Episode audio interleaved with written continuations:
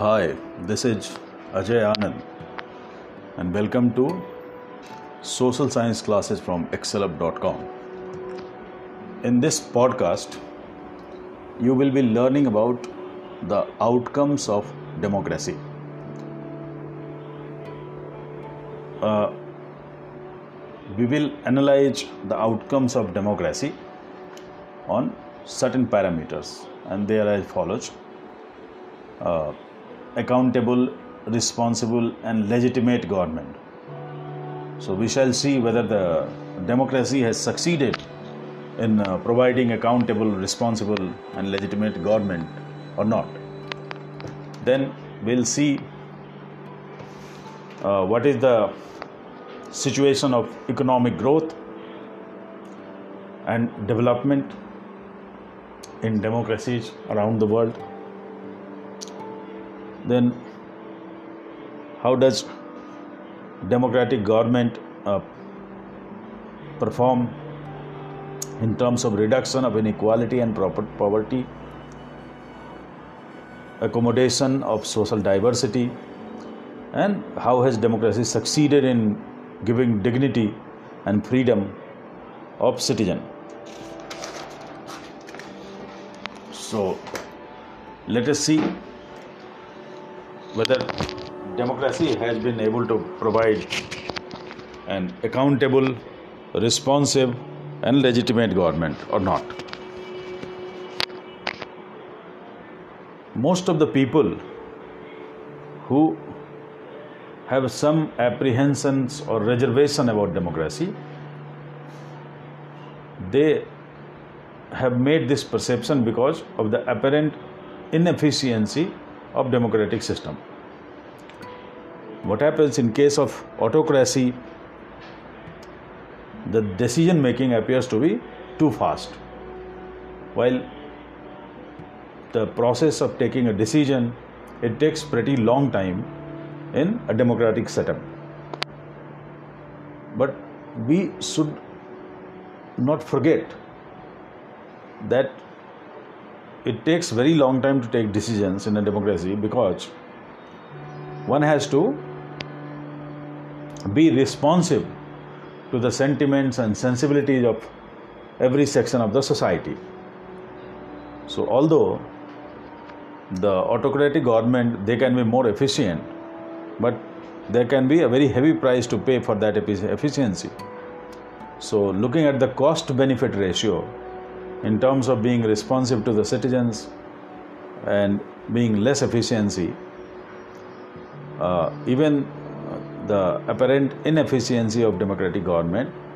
It is good because it ensures that the process is responsive to the uh, citizens.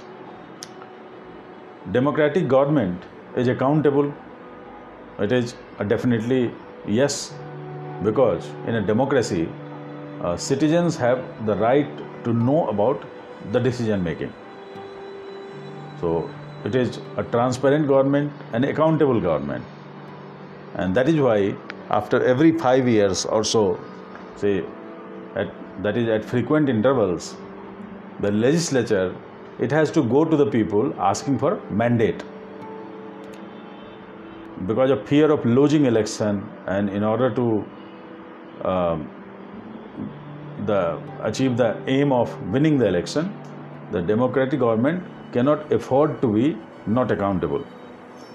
Demo- democratic government is legitimate because it is elected by people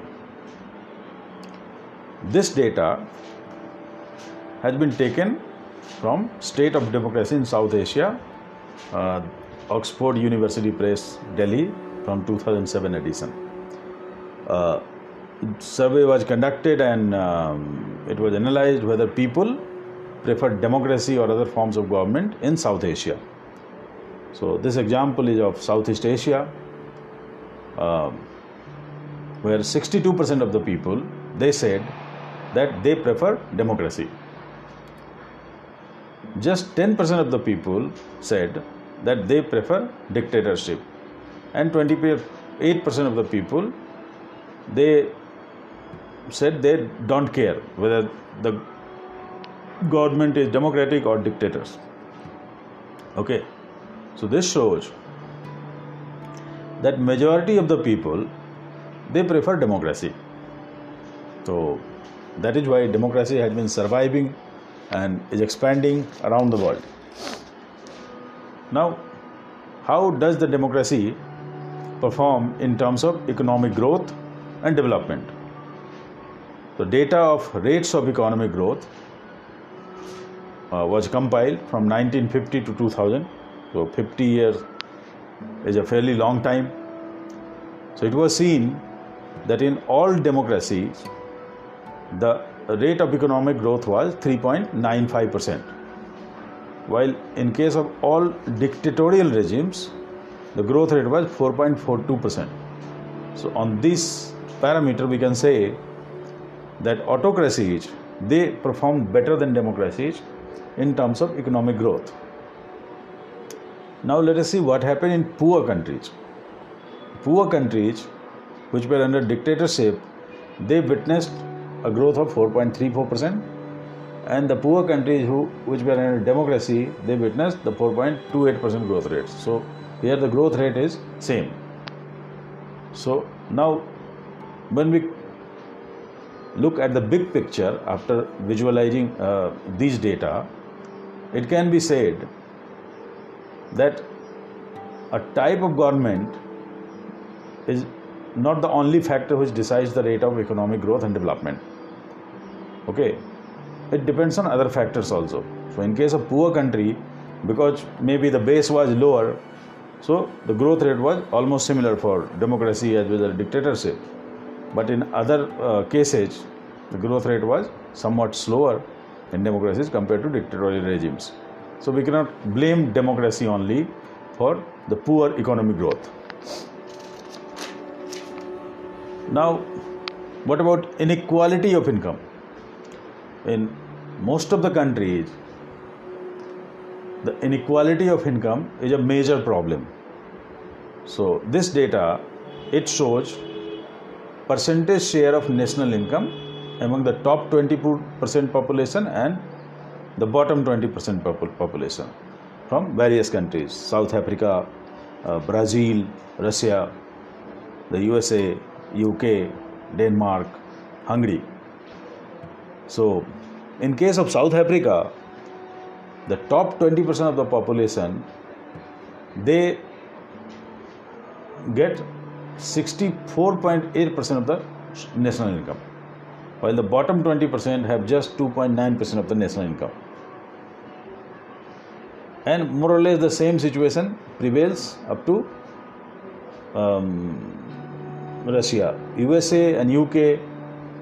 They fare somewhat better. Rather, UK is much better compared to USA in terms of better distribution of income. So here, the top 20% of the people they get 45% of the income and top bottom 20% they get 6% of the income so out of every 100 pound earned the top 20% gets 45 pound and the bottom 20% gets 6 pound but what happens in case of denmark and hungary so denmark and hungary they perform much better and hungary has bottom uh, 10% income income grabbed by the bottom 20% of the population.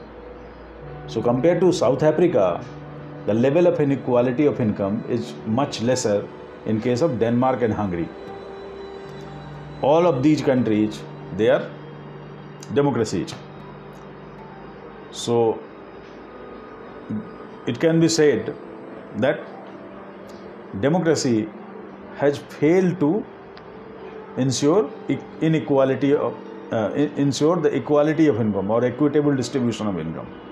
But here again, like the case of economic growth and development, we cannot blame democracy because that is not the only factor. There are many factors, like market forces, uh, lack or plenty of natural resources, level of industrialization, historic causes, and there are so many causes. So democracy, it cannot be blamed. Now let us come to the performance of democracy in terms of accommodation of social diversity and dignity and freedom of citizens.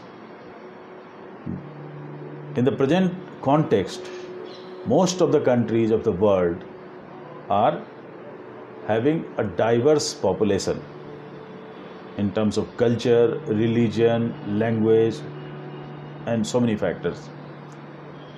So, democracy is such a thing. This the social conflicts it cannot be totally ruled out because each individual is different, and similarly, each social group is different. It has its own um, aspirations and ambitions. So, the conflicts they are bound to happen now, in some countries, the conflicts may result in the majoritarian tyranny or the minority group being subdued by force. But if almost all the groups of the society they are getting equal opportunities in for of social development, economic development, then it can be said that the government has succeeded in accommodating social diversity. Okay, so let us take the example of India. India is a diverse country where Hindu uh, Hindus are in majority and other uh, religions they are in minority. If we look at the